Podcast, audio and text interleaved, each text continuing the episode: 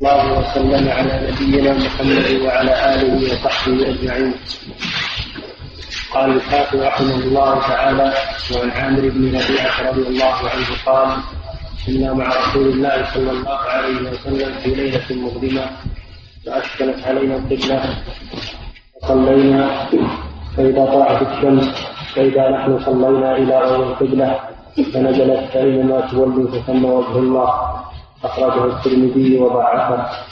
وعن أبي هريرة رضي الله عنه قال قال رسول الله صلى الله عليه وسلم ما بين المشرق والمغرب قبلة. أخرجه الترمذي وقواه البخاري.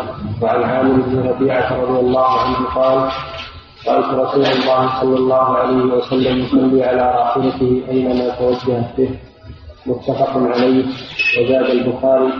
وزاد البخاري يومي برأسه ولم يكن يسمعه في المكتوبة. وعن أنس رضي وعن أنس رضي الله عنه قال كان رسول الله صلى الله عليه وسلم إذا أراد أن ولأبي داود في حديث أنس رضي الله عنه قال كان رسول الله صلى الله عليه وسلم إذا سافر وأراد أن يتطوع استقبل بناقته القبلة فكبر ثم صلى ثم صلى حيث كان وجه ركابه. وعن وعن أبي سعيد الخدري رضي الله عنه قال قال رسول الله صلى الله عليه وسلم قال نهى النبي صلى الله عليه وسلم قال في الأرض كلها مسجد إلا إلا المقبرة والحمام اخرجه أبو داود والترمذي. وعن عبد الله بن عمر رضي الله عنه قال نهى النبي صلى الله عليه وسلم أن يصلى في سبعه مواطن المجزرة والمجزرة والمجزرة والمقبرة والحمام ومعاطي الإبل وفوق ظهر بيت الله الحرام وقارعة الطريق. أخرجه مسلم. بسم الله الرحمن الرحيم. الحمد لله رب العالمين. صلى الله وسلم على نبينا محمد وعلى آله وأصحابه أجمعين. هذه الأحاديث كالأحاديث التي قبلها والأحاديث التي بعدها تبين شروط شروط صحة الصلاة. وقد تقدم في الأحاديث السابقة بيان شرطين. بيان الأحاديث الدالة على شرطين. الشرط الأول طهارة من الحدث. الشرط الثاني ستر العورة للرجال والنساء. وهذه الأحاديث التي سمعنا الآن فيها أيضا بيان شرطين. الشرط الأول استقبال القبلة والشرط الثاني اجتناب النجاسة. أما استقبال القبلة ففيه هذه الأحاديث عن عامر بن ربيعة وأبي هريرة وما جاء ما بعدها بعدهما.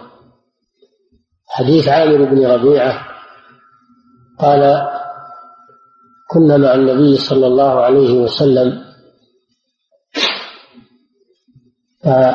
أصابتهم ظلمة فصلوا فلما أصبحوا إذا هم صلوا إلى غير القبلة. فأنزل الله تعالى ولله المشرق والمغرب فأينما تولوا فثم وجه الله. فهذا فيه بيان سبب نزول هذه الآية وأنها نزلت في من اشتبهت عليه القبلة في السفر. وصلى ثم تبين له الخطأ. فالآية الكريمة تدل على صحة صلاته. فأينما تولوا فثم وجه الله. ولكن هذا الحديث ضعيف. لا يحتج به. وقيل نزلت هذه الآية تسلية للنبي صلى الله عليه وسلم وأصحابه لما أخرجهم المشركون من مكة وأبعدوهم عن المسجد الحرام. الله سبحانه وتعالى أنزل هذه الآية للتسلية لهم وأنهم يصلون في أي مكان ولو كانوا بعيدين عن المسجد الحرام. فإن المشرق والمغرب لله سبحانه وتعالى صلاتهم صحيحة ومقبولة عند الله وإن كانوا بعيدين عن المسجد الحرام. وأيضا فيها تمهيد لنسخ القبلة. صلى النبي صلى الله عليه وسلم في أول الهجرة إلى بيت المقدس. ثم إن الله حوله إلى الكعبة. ولكن هذه الآية جاءت من أجل التمهيد لذلك. ولله المشرق والمغرب فأينما تولوا فثم وجه الله. فهي فيها إشارة وتمهيد لنسخ القبلة من بيت المقدس إلى الكعبة وأن الأمر لله سبحانه وتعالى هو الذي أمر باستقبال بيت المقدس وهو الذي أمر باستقبال الكعبة والكل أمره سبحانه وتعالى المدار على الأمر أو بالمدار على الجهة المدار على أمر الله سبحانه وتعالى. الصلاة إلى بيت المقدس في أول الأمر كانت بأمر الله وهي مشروعة. ثم لما حولت القبلة صارت الصلاة إلى الكعبة بأمر الله ونسخت قبلة بيت المقدس. فالمؤمن يطيع الله عز وجل في أوامره ولا يعترض ولا يتعلق بجهة من الجهات وإنما يتعلق بأمر الله حيث أمره أن يتوجه فليتوجه لأن هذا شأن العبد. أن يطيع الله سبحانه وتعالى. ولهذا قال وما جعلنا القبلة التي كنت عليها إلا لنعلم من يتبع الرسول ممن ينقلب على عقبيه وإن كانت لكبيرة إلا على الذين هدى الله. كان جماعة من الأنصار يصلون إلى بيت المقدس صلاة العصر. فجاءهم الخبر أن أن القبلة حولت إلى الكعبة فاستداروا وهم في الصلاة. استداروا إلى الكعبة وهم في الصلاة. امتثالا لأمر الله سبحانه وتعالى. هذا هو الإيمان والتسليم. لم ينتظروا حتى فرغوا من الصلاة ويسألوا لماذا وكيف والى آخره. بل لما تأكدوا من الخبر وهم في الصلاة تحولوا إلى الكعبة استداروا من بيت المقدس. إلى الكعبة وهم في أثناء الصلاة. ولم يعترضوا هذا هو الايمان والتسليم لله عز وجل.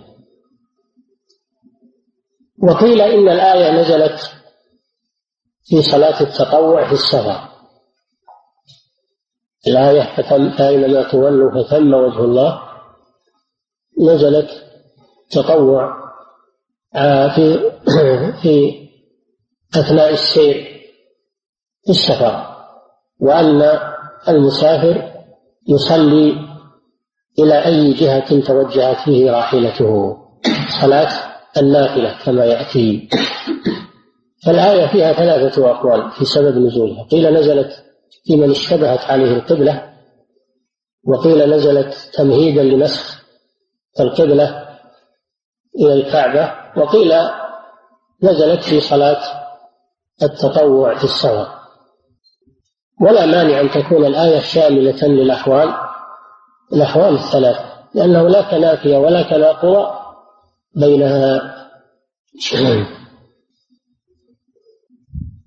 وقوله كنا يعني أصابتهم ظلمة أو ظلام يعني لبس عليهم جهة القبلة وكأنهم في سفر كأنهم في سفر فلم يهتدوا إلى جهة القبلة. وحانت الصلاة فصلوا. فلما أصبحوا طلعت الشمس رأوا تبين لهم وتحقق لهم أنهم صلوا إلى غير القبلة. فأنزل الله سبحانه وتعالى ولله المشرق والمغرب فأينما تولوا فثم وجه الله. فدلت الآية على أن صلاتهم صحيحة. فالمسلم إذا اشتبهت عليه القبلة وتحرى واجتهد وصلى بحسب ما أدى إليه اجتهاده ثم تبين خطأه فصلاته صحيحة لأن هذا منتهى استطاعته. الله تعالى يقول لا يكلف الله نفسا إلا وسعها. فأينما تولوا يعني أينما تتوجهوا في صلاتكم.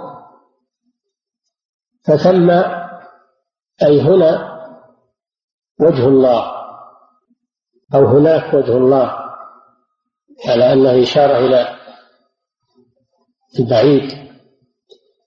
ثم وجه الله والمراد وجه الله هنا المراد الجهة. المراد الجهة التي أمر الله باستقبالها. تقول جاء من هذا الوجه جاء فلان من هذا الوجه. يعني من هذه الجهة فالوجه يطلق ويراد به الجهة. وأضيفت إلى الله أي أن الله هو الذي أمر باستقبالها. فثم وجه الله أي الجهة التي أمر الله باستقبالها. يعني فتكون الصلاة موافقة لأمر الله لأن الله أمرنا أن نتقيه بحسب استطاعتنا وهذا الذي استطعناه إذا يكون موافقا لأمر الله فتكون الجهة التي صلينا إليها صحيحة. فالمراد بالجهة هو فالمراد بالوجه هنا الجهة. وقيل المراد بالوجه الصفة صفة الله سبحانه وتعالى. الوجه الذي هو صفة من صفات الله عز وجل كقوله تعالى ويبقى وجه ربك الجلال والإكرام. والمعنى أن المصلي إذا انتصب في الصلاة فإن الله سبحانه وتعالى يستقبله بوجهه الكريم ويقبل عليه. كما جاء في صحة الأحاديث أن النبي صلى الله عليه وسلم أخبر أن الله ينصب وجهه الكريم قبل وجه المصلي. في صلاته ويستمع لقراءته ودعائه فإذا أقبل عليه بقلبه أقبل الله عليه. وإذا أعرض عن الله في صلاته وانصرف عن الصلاة بالهموم والوساوس وأشغال الدنيا انصرف الله صرف الله وجهه عنه. ولهذا جاء في الحديث إن الله ينصب وجهه قبل وجه المصلي فإذا صليتم فلا تلتفتوا. إذا صليتم فلا تلتفتوا. قيل لا تلتفتوا بوجوهكم إلى غير القبلة وقيل لا تلتفتوا بقلوبكم. والحديث يشمل هذا وهذا. لا تلتفت بجسمك عن القبلة ولا تلتفت أيضا بقلبك. عن مناجاة الله سبحانه وتعالى. لكن المعنى الأول وهو المراد بالوجه الجهة أظهر كما يقول شيخ الإسلام ابن تيمية. وإن كان محتملا للوجه الثاني أيضا. فدل هذا الحديث على أن من اشتبهت عليه القبلة فتحرى وصلى فصلاته صحيحة ولو تبين له بعد ذلك أنه مخطئ.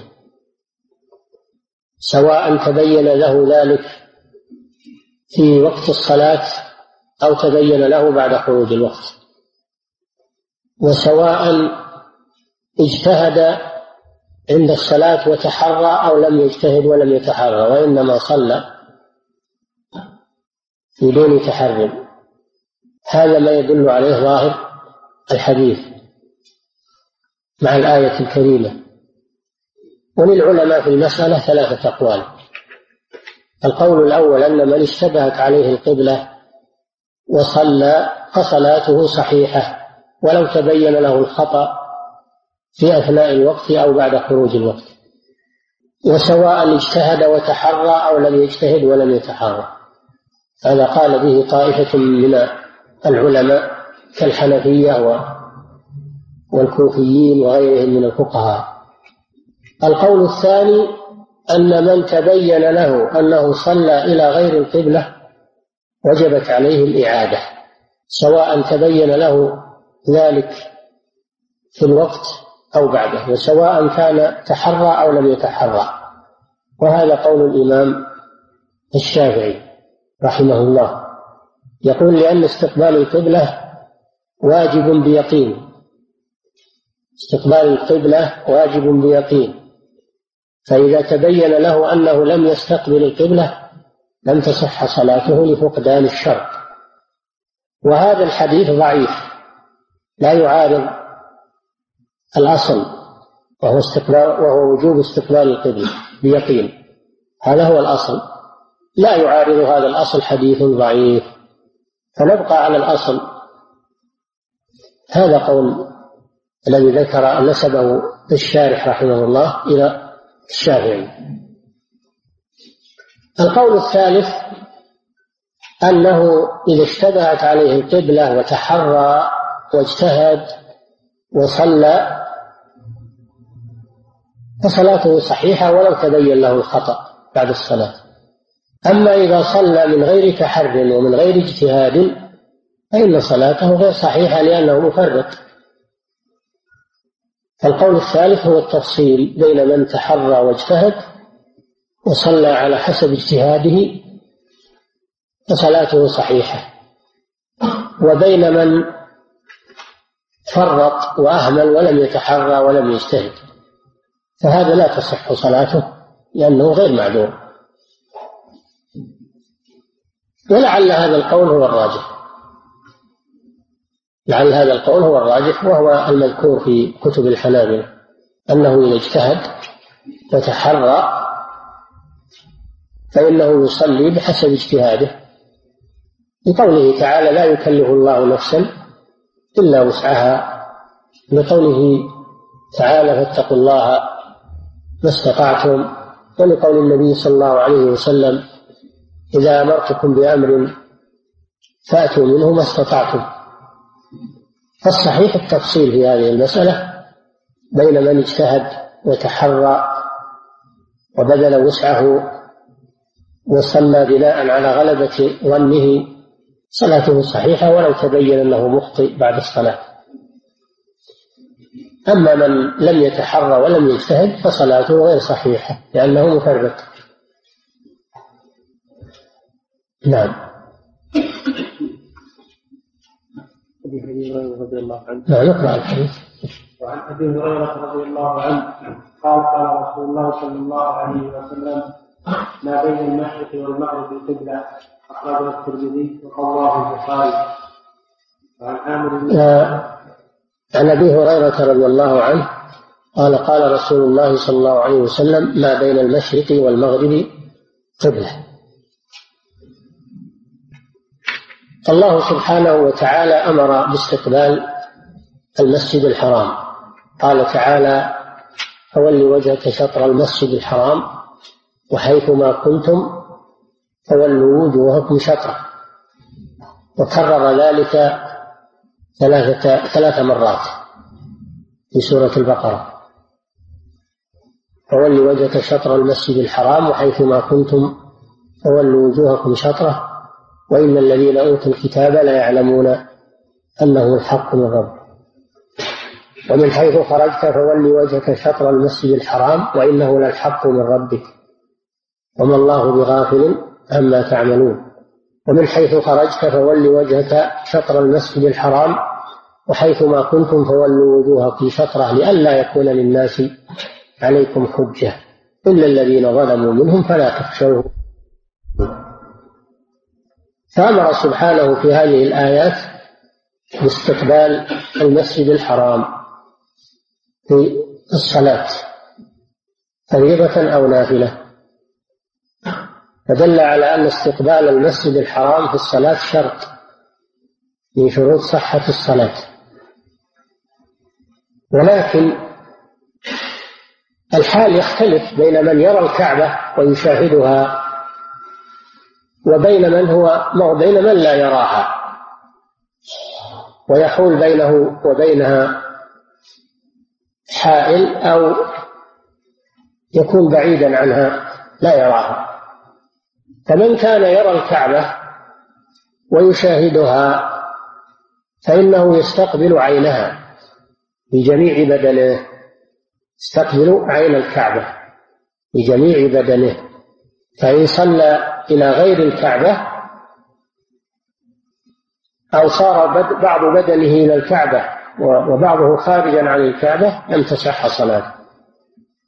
لأنه يراها ويشاهدها وبإمكانه أن يستقبلها يقينا. وأما من لم يرى الكعبة فإنه يستقبل الجهة التي فيها الكعبة. يستقبل الجهة التي فيها الكعبة. وهذا معنى قوله صلى الله عليه وسلم ما بين المشرق والمغرب قبلة. وهذا خطاب لأهل المدينة لأنهم يقعون شمال الكعبة. القبلة بالنسبة لأهل المدينة ومن حاذاهم من أهل الشام وأهل آه، جهة الشمال إلى آخر الدنيا. جهة الشمال إلى آخر الدنيا يستقبلون ما بين المشرق والمغرب. يعني يتوجهون إلى الجنوب الذي فيه الكعبة. وكذلك أهل الجنوب يتوجهون إلى الشمال بين المشرق والمغرب. أما أهل المشرق وأهل المغرب فتكون القبلة بالنسبة لهم ما بين الشمال والجنوب. لأن الجهات أربع الجهات الأصلية أربع شمال جنوب شرق غرب. فأهل الجنوب والشمال يستقبلون ما بين المشرق والمغرب. أهل الشرق والغرب يستقبلون ما بين الشمال والجنوب. وهذا الذي أمروا به. هذا الذي أمروا به. فليس من شرط من بعد عن الكعبة ولم يرها ليس من شرط أن يصيب عينها لأن هذا متعذر هذا متعذر ولكن يستقبل القبلة الجهة التي فيها الكعبة. هذه قبلته. وفي هذا تيسير من الله سبحانه وتعالى على عباده. لأنه لو طلب منهم أن يستقبلوا عين الكعبة مطلقة ما صحت صلاة أحد ولا استطاع أحد أن يصلي. كيف تشوف الكعبة وأنت في الرياض؟ وأنت في خراسان؟ وأنت في أمريكا؟ ما تشوف الكعبة؟ الله سبحانه وتعالى يسر على عباده وجعل استقبال الجهة التي فيها الكعبة كافيا لصحة الصلاة. وهذا من تيسير الله سبحانه وتعالى على عباده. فالانحراف اليسير لا يؤثر. ما لم يستدبر الجهة. لو استدبر الجهة بطل الصلاة. أو صارت الجهة على جنبه. صارت الجهة على جنبه. لم تصح صلاته أما ما دام أنه مستقبلا للجهة التي فيها الكعبة فصلاته صحيحة ولو حصل عنده شيء من الانحراف اليسير. ما دام بدنه متجها إلى إلى القبلة وإلى الكعبة ولو حصل انحراف يسير يغتفر للبعد والمشقة. أما إذا صارت الجهة التي فيها الكعبة إلى جنبه أو إلى ظهره فصلاته غير صحيحة انحرافه. والآن في هذا الوقت حصلت وسائل تساعد على معرفة القبلة وسائل تساعد البوصلات تساعد على تحديد القبلة. ولو لم يكن تحديدا يقينيا لكنها تقرب تقرب الاتجاه وتساعد. فاستعمال هذه الآلات والاستفادة منها شيء طيب. ولهذا الآن المساجد إذا تريد بناء مسجد فلا بد أن تحضر الجهة المسؤولة وتحضر الآلات ويحضر الخبراء في الجهات ويحددون القبلة يحددون القبلة. هذا من حيث الإمكان. أما إذا وجد وقت أو أو جماعة أو ناس ما عندهم الخبرة ولا عندهم آلات الحمد لله يستقبلون الجهة يستقبلون الجهة ويجعلون المسجد على الجهة ويكفي هذا الحمد لله.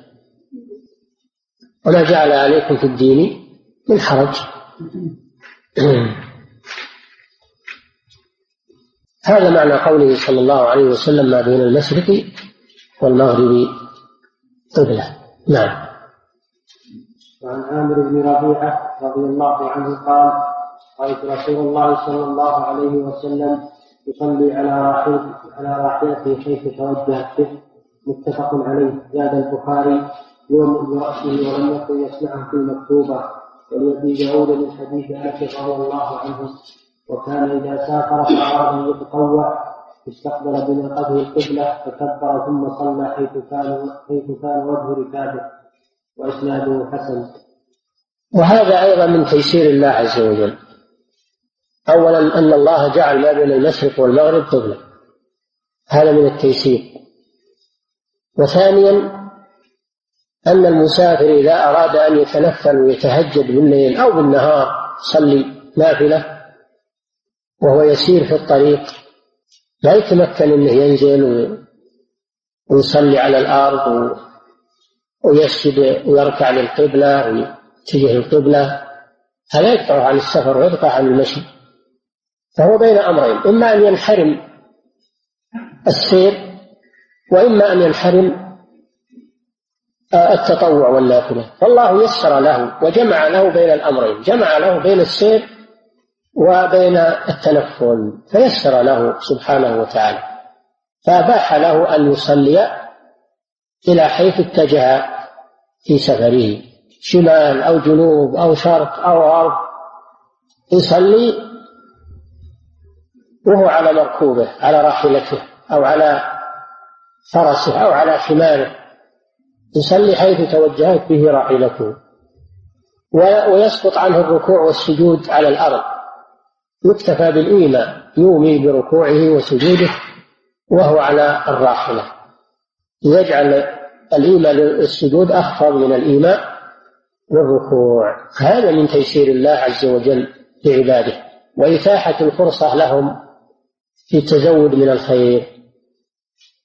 فالنبي صلى الله عليه وسلم كان في سفره يصلي على راحلته أينما توجهت به. وكان صلى الله عليه وسلم يومئ بالركوع والسجود. لكن هذا في النافلة. أما في الفريضة فلم يكن يفعل هذا صلى الله عليه وسلم إلا في حالة واحدة. جاء بها الحديث وهو أنه صلى الله عليه وسلم انتهى إلى مضيق. كان في سفر هو وأصحابه وانتهى إلى مضيق والسماء من فوقهم والبلة من تحتهم يعني المطر. المراد بالسماء المطر. المطر ينزل من فوقهم والأرض تمشي ماء حضرت صلاة الفريضة.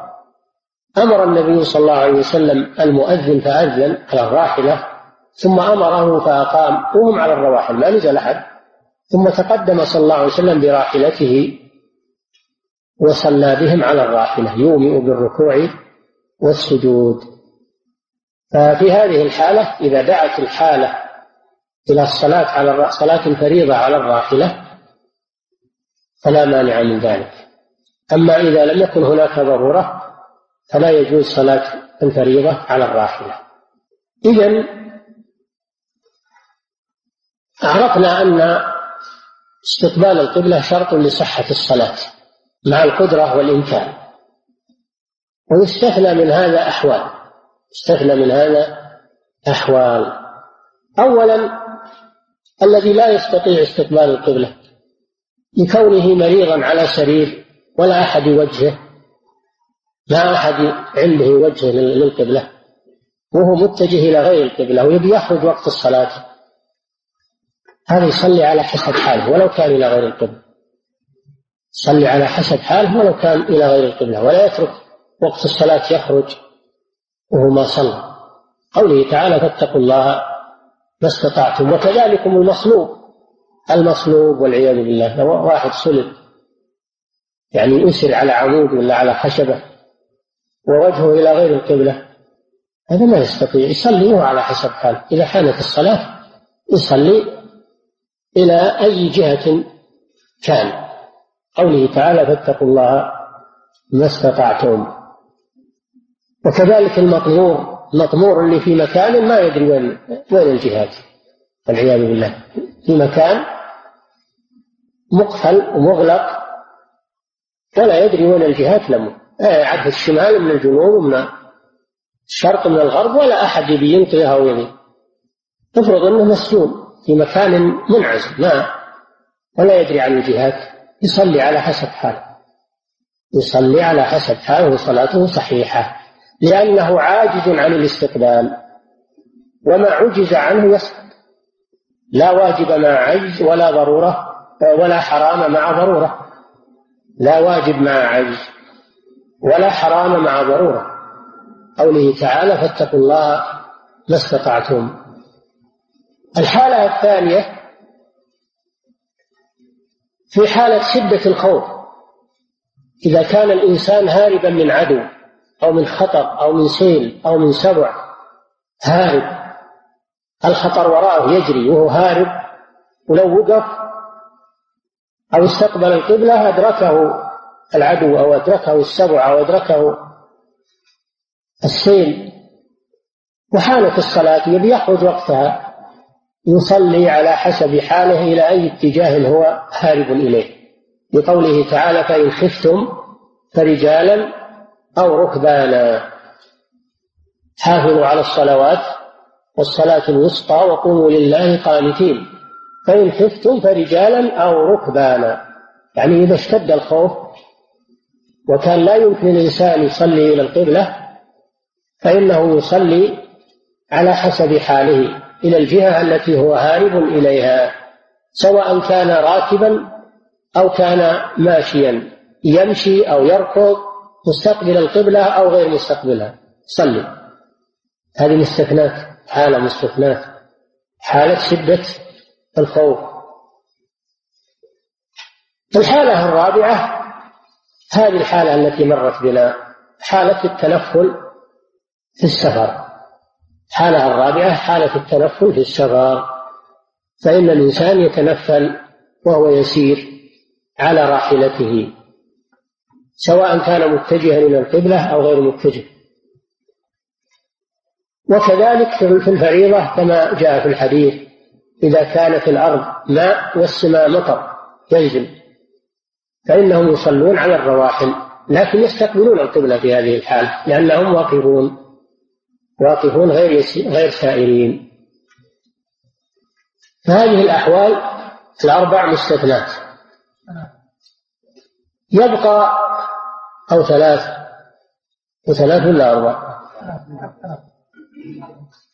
أربع. حالة العجز عن استقبال القبلة لأسر أو أو صلب أو قمر ها؟ الحالة الثانية حالة شدة الخوف. الحالة الثالثة حالة التنفل في السفر. نعم ثلاث حالات. ثلاث حالات. طيب يرد علينا الآن المراكب الآن اختلفت. مراكب الآن سيارات وطائرات وبواخر. فما الحكم إذا حانت الصلاة. قالوا هذه ما ما فيها إشكال هذه مثل المنازل هذه مثل المنزل. أنت كأنك جالس في حجرة فتصلي الصلاة بجميع شروطها مستقبلا القبلة وتصلي واقفا وتركع وتسجد على أرضية المركوب هذا. طائرة ولا سيارة ولا ولا باخرة أو سفينة. صلي تسجد على أرضيتها. وتقف. صلي وأنت واقف. تستقبل القبلة. لأن هذا لا يتعارض مع مع السفر فالمراكب الحديثة الآن صارت مثل المنازل. إلا أنها منازل تسير. فتصلي فيها كأنك في منزل. لكن لو قدر أنه تعذر عليك تصلي في الطائرة قدر انه تعذر عليك تصلي في مكان تتمكن فيه من الوقوف والركوع والسجود على الأرض ما تمكن. لأن الطائرة مزحومة أو إنهم منعوك من الصلاة في مكان خال من الكراسي ولا عندك إلا كرسيك. فهنا تنظر إن كان هذه الصلاة يمكن جمعها إلى ما بعدها كالظهر مع العصر المغرب مع العشاء. وأنت ستنزل في وقت الأخيرة الصلاة الأخيرة. فأنت تؤخر الأولى وتصليها مع الثانية إذا نزلت في مطار. أما إذا كان سيستمر الطيران لأن بعض الطيران يستمر أربعة عشر ساعة. بعض الطيران يستمر خمسة عشر ساعة وأكثر. يجي عليك صلوات. يجي عليك ليل ونهار وأنت في الجو. ولا يمكنك تصلي على الصفة الكاملة. أنت تصلي على الصفة التي تستطيع. تصلي على كرسيك. إذا لم تتمكن إلا من كرسيك تصلي عليه. حسب استطاعتك. وتومئ بالركوع والسجود. وإن استطعت استقبال القبلة تستقبلها وإن لم تستطع يسقط عنك. المهم أنك تصلي على حسب حالك. لقوله تعالى لا يكلف الله نفسا إلا وسعها. فاتقوا الله ما استطعتم. أما أنك تترك الصلاة هذا لا يجوز. ما تترك الصلاة.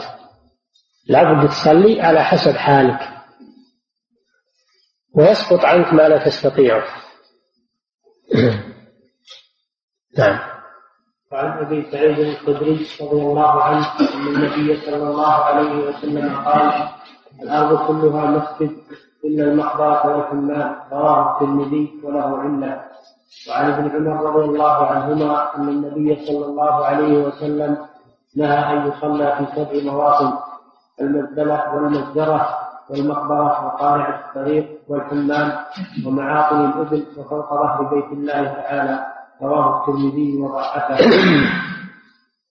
وعن أبي هذا هذان الحديثان فيهما شرط من شروط صحة الصلاة وهو اجتناب النجاسة.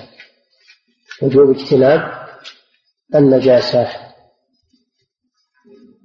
في البقعة اجتناب النجاسة في البقعة واجتناب النجاسة في الثياب والبدن. لا يصلي الإنسان في مكان نجس لا يصلي الإنسان في ثوب النجس. لا يصلي الإنسان وعلى بدنه نجاسة. إذا كان بإمكانه أن يزيل هذه النجاسة. وهذا ما يعبرون عنه بقولهم اجتناب النجاسة في بدنه وثوبه وبقعته. اجتناب النجاسة في بدنه وثوبه وبقعته. البقعة هي المذكورة في هذين الحديثين. نهى النبي صلى الله عليه وسلم عن الصلاة في سبعة مواضع. المزبلة والمجزرة والمقبرة والحمام قارعة الطريق آه، آه، فوق آه، معاقل الإبل فوق ظهر بيت الله الحرام. هذه كم؟ هذه سبعة مواضع. لكن هذا الحديث ضعيف كما قال المصنف. والنبي صلى الله عليه وسلم في الحديث الصحيح الذي مر في كتاب الطهارة إن كنتم تذكرون مر حديث جعلت لي الأرض مسجدا وطهورا. وهو حديث صحيح. يدل على أن الأرض كلها تجوز الصلاة فيها. وهذا الحديث يستثني منها هذه المواطن. فهل يكون مخصصا للحديث الصحيح؟ وهو ضعيف؟ لا. لا يكون مخصصا لكن هذا الحديث وإن كان ضعيفا فله شواهد. فقد جاء النهي عن بعض ما ذكر فيه في أحاديث صحيحة. فله شواهد تقويه فبمجموعها تكون الحديث حسنا ويصلح للتخصيص. لا بمفرده ولكن بمجموع ما ورد بمعناه من الأحاديث. فيستثنى من الأرض يكون الأصل في الأرض الطهارة وصلاحيتها للصلاة إلا أنه يستثنى منها هذه المواطن تنبهوا لها. أولا المزبلة وهي موضع الزبالة التي يجمع الناس فيها زبالاتهم ومخلفات بيوتهم. يمكن تسميها الكناس ها؟ أو الكناسة هذه لا يصلى فيها لأنها مظنة النجاسة. لأنها مظنة النجاسة.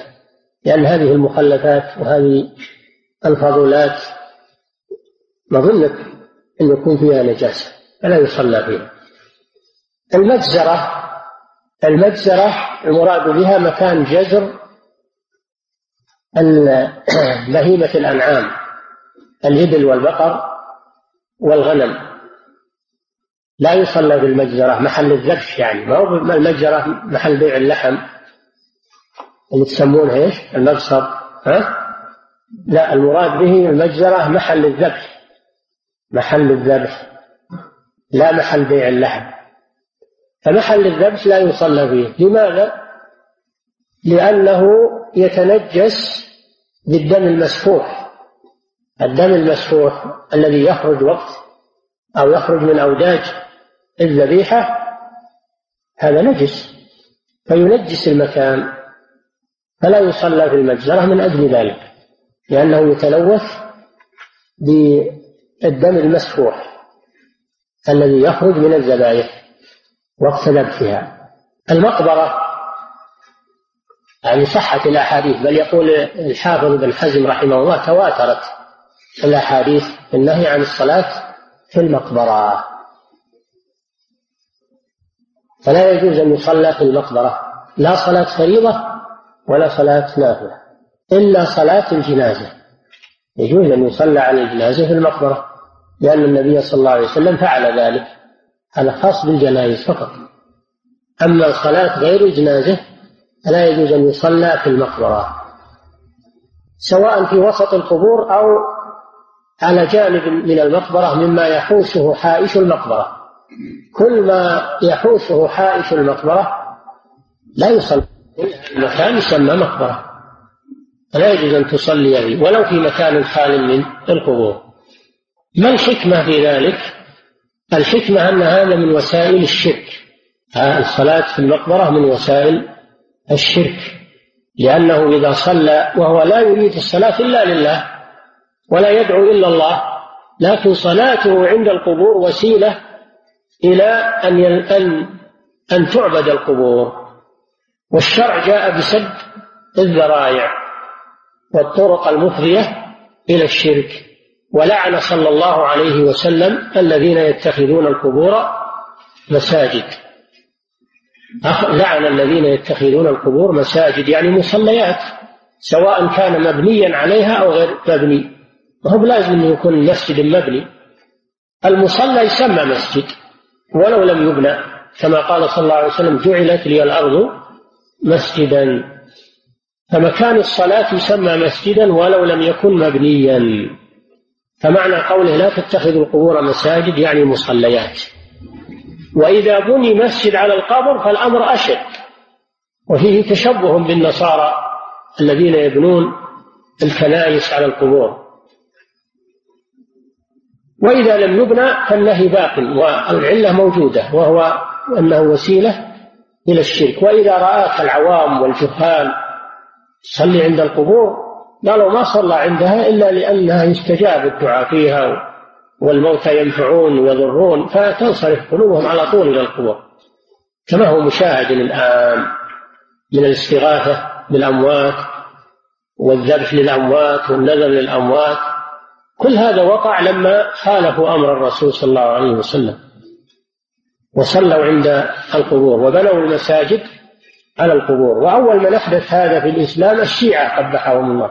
الشيعة الفاطميون هم أول من أحدث البناء على القبور في الإسلام. فقلدهم جهلة المسلمين من الصوفية وغيرهم. ولا حول ولا قوة إلا بالله. وهذا بعد القرون المفضلة. هذا حدث بعد القرون المفضلة لأن الشيعة صار لهم سلطة على بعض بلاد المسلمين كالمغرب ومصر. والشام فبنوا المساجد على القبور ولما زالت دولتهم صار لهم من المسلمين من الصوفية والخرافيين من سار على منهجهم والعياذ بالله فالعلة في الصلاة عند القبور هي سد وسيلة الشرك وحماية جناب التوحيد كما درستم هذا في كتاب التوحيد. وليست العلة ما يقوله بعض المتفقهة أن العلة مظنة النجاسة. القبور ما فيها نجاسة. القبور ما فيها نجاسة. منين تجيها النجاسة؟ أرض يابسة وأرض يضربها السيل يضربها الشمس. ما فيها نجاسة. ليست العلة مظنة النجاسة بل العلة أعظم من ذلك. العلة خوف الشرك لله عز وجل. ويشمل هذا القبور الكثيرة والقبور القليلة حتى ولو كان قبرا واحدا. لا يصلى عنده ولو كان ما فيه إلا قبر واحد ما يصلى عنده. لأنه كله واحد العلة واحدة سواء صلى عند قبر أو عند قبور. العلة وهي أن وسيلة إلى الشرك موجودة لا سيما إذا كان هذا القبر قبرا لرجل صالح أو لنبي من الأنبياء أو لعالم من العلماء أو لوجيه من الوجهاء الذين يعظمهم الناس فإن الفتنة بهم أشد. فالعلة هي المحافظة على عقيدة التوحيد والابتعاد عن الشرك وعن مشابهة النصارى الذين يتخذون قبورهم قبور أنبيائهم مساجد. الحمام المراد بالحمام المكان المعد للسباحة. يكون فيه ماء ماء حار. كانوا يتخذون الحمامات في الأمصار. ما هو بالحمام المعروف الآن اللي هو محل قضاء الحاجة؟ والوضوء. لا هذا ما هو بحمام هذا حش. هذا يسمى بالحش. محل قضاء الحاجة محل التبول والغائط هذا يسمى حش. أما المحل المعد للتنظف والسباحة والبخار يكون فيه بخار يستحمون فيه من أجل الاستشفاء به يعالجون به الأعصاب ويعالجون به الأجسام. بالبخار وبالماء الحار وبالجلوس فيه مدة محددة هذه هي الحمام. لا يصلى فيه نهى النبي صلى الله عليه وسلم عن الصلاة فيه يعني بداخله صلى في داخله. لماذا؟ قالوا لأنه موضع كشف العورات وما فيه نجاسة واضحة لكن موضع كشف العورات لأنهم يخلعون ثيابهم فيه من أجل الاستحمام. فهو موضع كشف العورات. ولا يؤمن أن يكون فيه نجاسة. لا يؤمن أن يحصل فيه أيضا نجاسة. فهو موضع لا يصلح للصلاة فيه. هذا الحمام. قارعة الطريق. المراد به ما وسمته الأقدام من الأرض. قارعة الطريق ما وسمته الأقدام. في ذهابها ورجوعها. بل تسمى الجادة الجادة المعروفة الجادة ما يصلى فيها. نهى النبي صلى الله عليه وسلم عن الصلاة فيها. قيل لأنها مظنة النجاسة لأنها تمر فيها الحيوانات والحمير وتبول فيها وتروث فهي مظنة النجاسة. ولأن المصلي فيها يحتجزها على المارة أيضا. إذا وقف يصلي فيها يحتجزها على المار أو يكون هو عليه خطر من مما يأتي يمر معها. يشوش عليه صلاته. فنهي عن الصلاة في قارعة الطريق. معاطن الإبل. معاطن الإبل المراد مكان اجتماعها.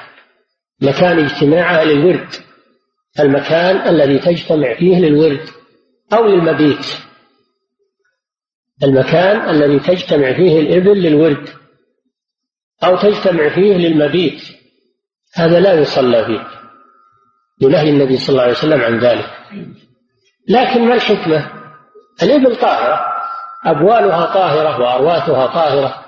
فما الحكمة من نهي النبي صلى الله عليه وسلم عن الصلاة في معاطن الإبل؟ بعض العلماء يقول الحكمة غير ظاهرة تعبدية.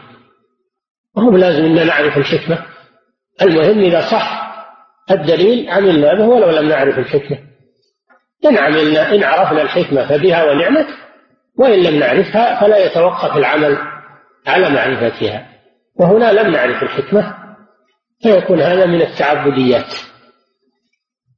وقيل بل الحكمة معروفة وهو أن الإبل نهي عن الإبل أكل لحمها ينقض الوضوء. أليس كذلك؟ سبق لنا أن أكل لحمها ينقض الوضوء. وكذلك الصلاة في معاطنها لا تصح. لماذا؟ لخاصية فيها. خاصية في الإبل. لأنها فيها شدة وفيها قسوة وغلظة فلهذا نهينا عن أكل عن نهينا عن أمرنا بالوضوء ولهذا أمرنا بالوضوء من أكل لحومها لأن آكلها يتأثر بأخلاق الإبل. فإذا توضأ فإن الماء يطفي هذا الشيء يطفي هذه الشرة وهذه الشدة وهذه الغلظة الماء يطفئها لأن الشدة والغلظة من الشيطان والماء يطفئ كيد الشيطان الوضوء. وكذلك الصلاة في معاطنها لأنها تؤثر في هذا المكان. وربما تأتي والإنسان يصلي فيكون عليه آه، خطر منها. فلذلك نهي عن الصلاة في معاطن الإبل كما أمر بالوضوء من أكل لحومها.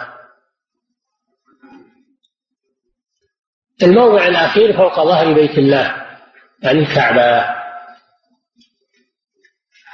هذا لم يرد دليل يؤيد النهي عن الصلاة فوق ظهر الكعبة. والحديث هذا ضعيف. فيكون الصلاة في الكعبة وفي ظهر وعلى ظهرها الأصل الصحة والحمد لله. الأصل الصحة. وقد صلى النبي صلى الله عليه وسلم في داخل الكعبة عام الفتح. دخل صلى الله عليه وسلم فتحت له الكعبة ودخل وصلى فيها وتجول فيها وذكر الله في أرجائها و ومسح ما كان على جدرانها من الصور وغسله طهرها عليه الصلاة والسلام. فالصلاة في الكعبة أو على ظهرها لم يصح دليل في المنع منه. والحمد لله رب العالمين. نعم. بسم الله الرحمن الرحيم. الحمد لله رب العالمين وصلى الله وسلم على نبينا محمد وعلى آله وصحبه أجمعين. فضيلة الشيخ ما حكم صلاة النافلة في السفر؟ وهل الأفضل التنفل أم لا؟ الأفضل التنفل. الذي الذي لا يصلى من النوافل في السفر الرواتب. الرواتب التي مع الفرائض. هذه لا تصلى لا قبلها ولا بعدها إلا راتبة الفجر. راتبة الفجر لا تترك لا حضرا ولا سفرا. أما الرواتب التي مع الظهر الرواتب التي الراتبة التي مع المغرب الراتبة التي مع العشاء هذه لا تصلى لمن يقصر الصلاة.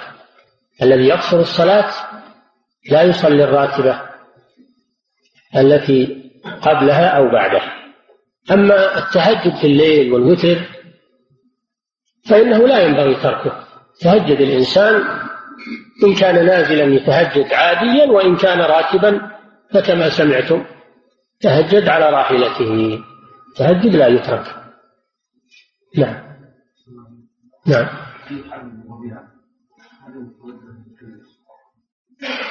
يقولون هذا من باب الاستحباب إن التوجه براحلته عند التحريم.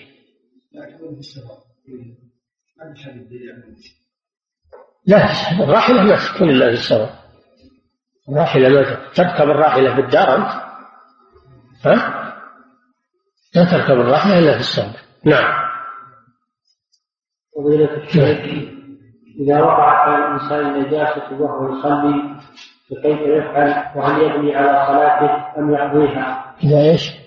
إذا وقعت على الإنسان نجاسة وهو يصلي فكيف يفعل؟ وهل يبني على صلاته أم يقضيها؟ هذا يقولون إذا إذا وقع عليه نجاسة إن أمكنه أن يتخلص منها فإنه يتخلص منها ويستمر في صلاته ولا تضره. فرضنا أنها أصابت غترته ولا دشته يستطيع يخلعها. يخلع الغترة ولا يخلع البشت يصلي يستمر في صلاته. أو أصابت نعليه أو شرابه. يستطيع أن يخلعها ويستمر في صلاته. لأن النبي صلى الله عليه وسلم لما علم أن هذا يأتي إن شاء الله لما علم أن في خفيه نجاسة خلعهما أو في نعليه خلعهما واستمر في الصلاة. فإذا أمكنه أن يتخلص منها يتخلص ويستمر. أما إذا لم يمكنه التخلص منها فإنه يخرج من الصلاة يخرج من الصلاة ويزيل النجاسة ويستأنف الصلاة من جديد. نعم. فضيلة الشيخ المحصور في مكان مغلق لا يدري لا يدري الجهة ولا يغلب على ظنه جهة معينة.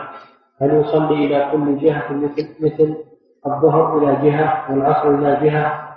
أم يتخذ له قبلة ثابتة؟ تحرى تحرى ويصلي كل الصلوات على على تحريه. يصلي والحمد لله على حسب حاله.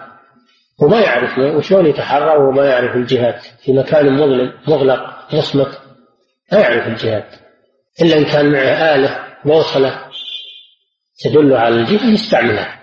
أما إذا كان ما عنده ما يستطيع يعرف الجهة ولا يميز بين الجهات يصلي على حسب حاله نعم. فضيلة الشيخ هناك عمال يسكنون داخل حوش المقبرة ما حكم صلاتهم داخل مساكنهم؟ والله هذا فيه إشكال وجرى فيه بحث الحقيقة. لكن يقولون إن مسكنهم منعزل عن المقبرة. منعزل عن المقبرة. وبقاؤه من أجل الحاجة لأنهم عمال وين يسكنون؟ ومسجدهم يكون عندهم أرفق بهم. ولكن ينبغي أنه يفصل. ينبغي أن مسكنه ومسجدهم يفصل عن المقبرة. يجعل سور بينه وبين المقبرة ويزول الإشكال.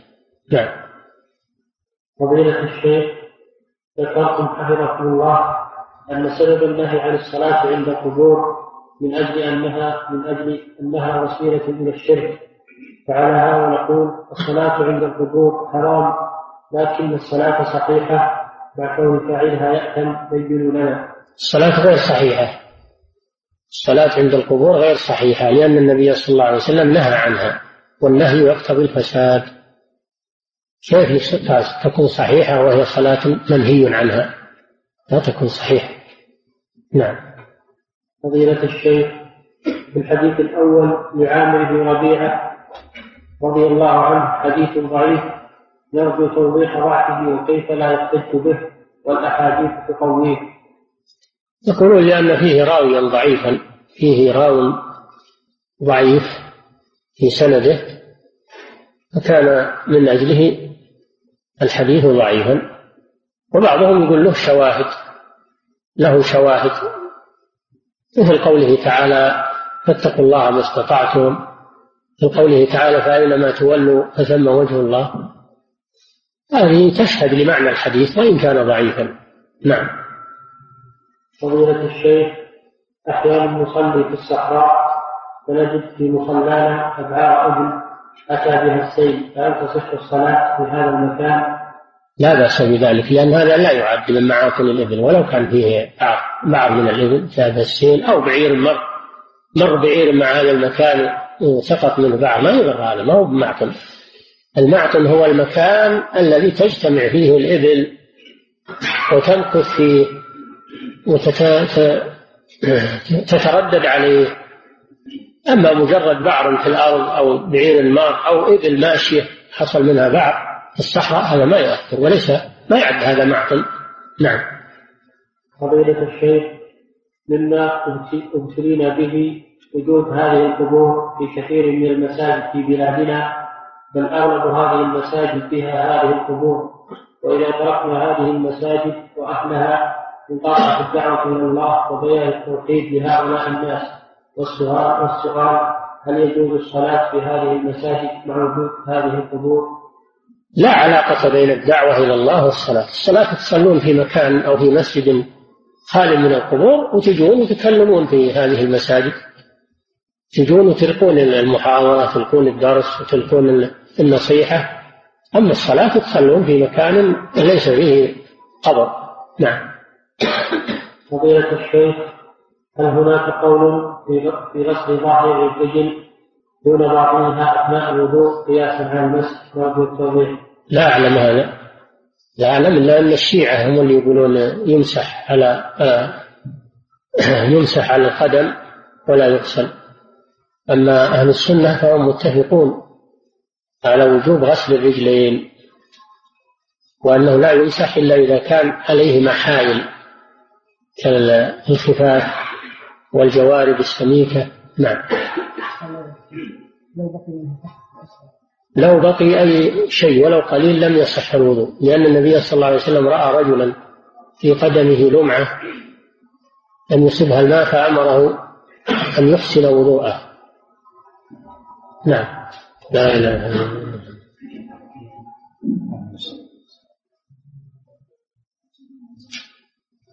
نعم. فضيلة الشيخ لماذا خصصنا حديث جعلت لي الأرض مسجدا وطهورا بحديث ابن عمر نهى أن يصلى في سبع مواطن؟ واعتبرنا جميع هذه المواطن إلا الصلاة في واعتبرنا جميع هذه المواطن إلا الصلاة فوق ظهر بيت الله. فلماذا خصصنا الحديث بجميع تلك المواطن إلا هذا الموطن؟ مع أنه قد وردت جميع هذه المواطن في حديث واحد. فإن صح الحديث اعتبرنا جميع المواطن وإن لم يصح لم نعتبرها جميعها هذا ما يلزم. الحديث ورد في سبعة مواطن وهذه المواطن وردت فيها أدلة أخرى إلا فوق ظهر بيت الله ما ورد ما يؤيد. ما يؤيده. الجزئية هذه ما ورد ما يشهد لها. هو الحديث الذي ورد بها ضعيف. فلا ي... فلذلك بقيت على الأصل بقيت على الأصل. أما ما قبلها خرج عن الأصل بأدلة أخرى. ولا يلزم أن الحديث لازم يرد جميع ولا يقبل جميع؟ لا يقبل منه ما يقبل منه ما له شواهد. يقبل منه ما له شواهد ويرد منه ما ليس له شواهد إذا كان ضعيفا. من قال أنه لازم يقبل الحديث جميع ولا يرد جميع؟ ما قال هذا؟ نعم.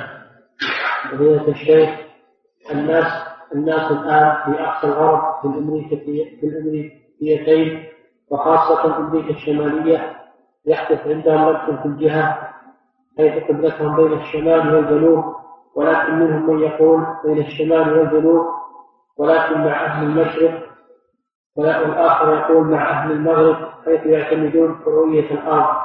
ولا توجد عندهم جهة مسؤولة هل يعتمدون على الآية إذا صلى في, في هل يعتمدون هل يعتمدون على الآلة إذا صلى في بيته؟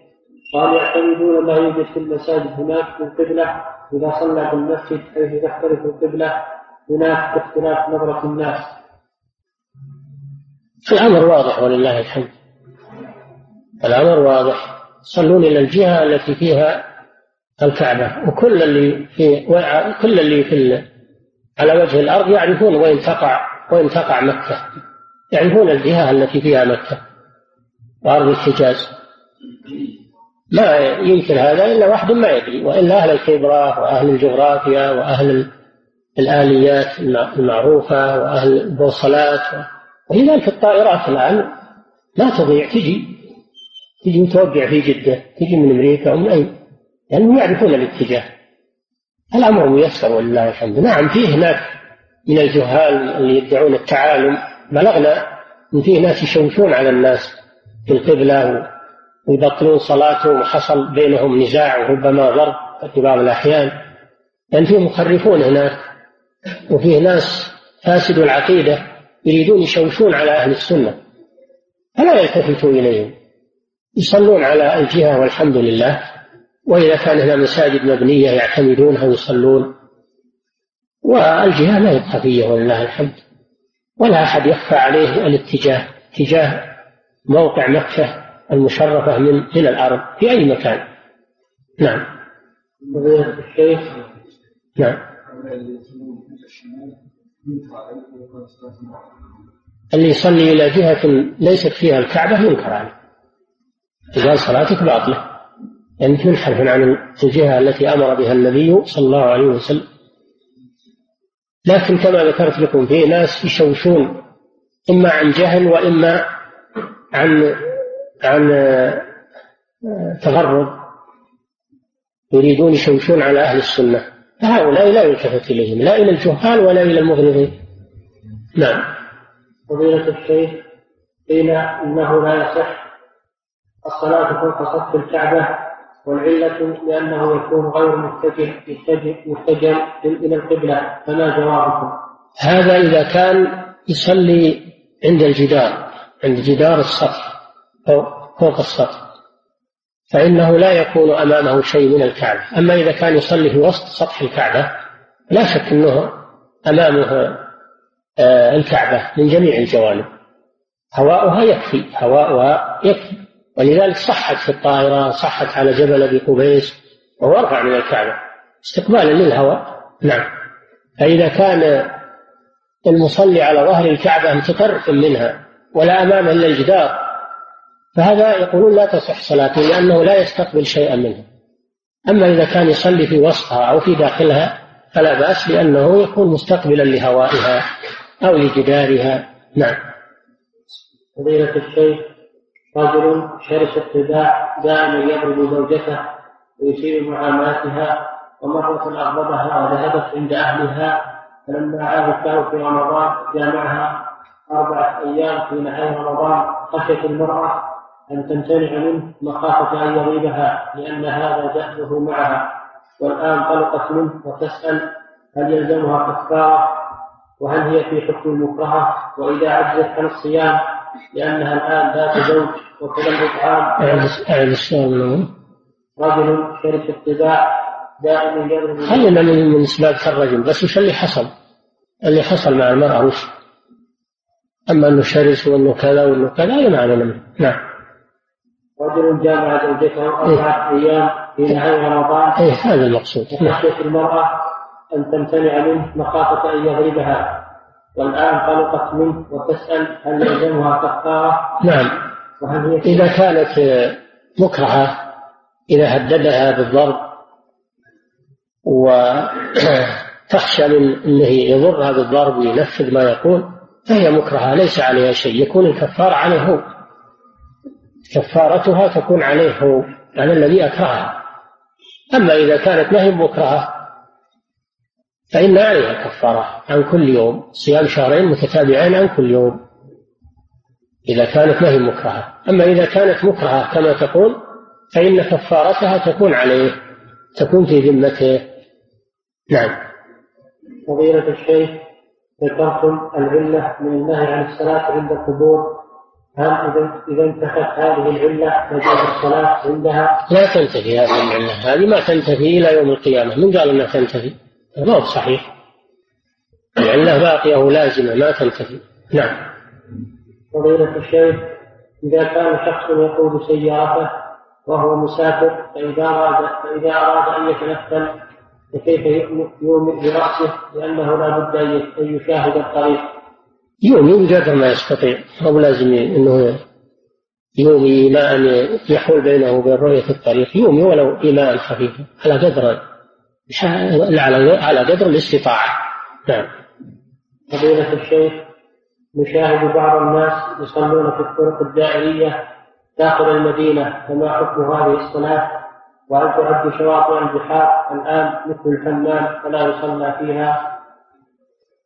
الأصل صحة الصلاة. الأصل صحة الصلاة. قوله صلى الله عليه وسلم جعلت لي الأرض مسجدا وطهورا. وكل مكان طاهر تصح الصلاة فيه سواء كان على حافة آه، الطرق السريعة أو على شواطئ البحار.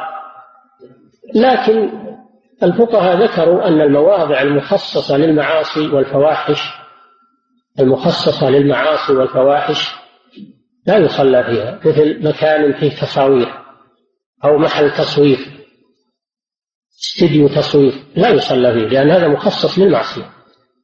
أو منصوبة فيه صور على الجدران معلقة لا يصلى فيه لأن هذا فيه تشبه بعبدة الصور عبدة الأصنام. أو مكان معد لشرب الخمور والعياذ بالله أو للزنا أو ل... حتى قالوا المحلات المعدة للسفاهة والغيبة والنميمة لا يصلى فيها لأنها أمكنة معاصي فلا يصلى فيها. ولعل هذا من باب الكراهة ما هو من باب التحريم من باب الكراهة نعم. فضيلة الشيخ كيف نرد على من يستدل بالآية فتم وجه الله على أن الله في كل مكان؟ هذا باطل. نرد عليه بأن هذا باطل. هذا مذهب الحلولية. وهو كفر. مذهب الحلولية كفر. الله جل وعلا في العلو. الله جل وعلا في العلو. هو العلي الأعلى. ليس في كل مكان إنما في كل مكان علمه.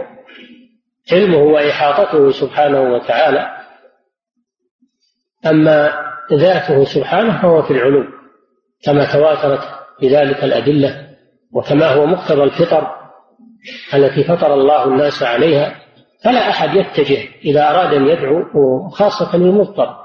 حتى الكفار ما يتجهون إلى يمين وشمال يتجهون إلى فوق لأن فطرهم كذا يرفع يديه فوق لأن فطرته كذا. فالله جل وعلا في العلو. أما الذي يقول إنه في كل مكان فهذا ملحد كافر. لا ينزه الله عز وجل عن الحشوش وعن القاذورات وعن الأمكنة الخبيثة. تعالى الله عن ذلك. نعم. إنما علمه في كل مكان جل وعلا. علمه في كل مكان. لا يخفى عليه شيء في الأرض ولا في السماء. نعم.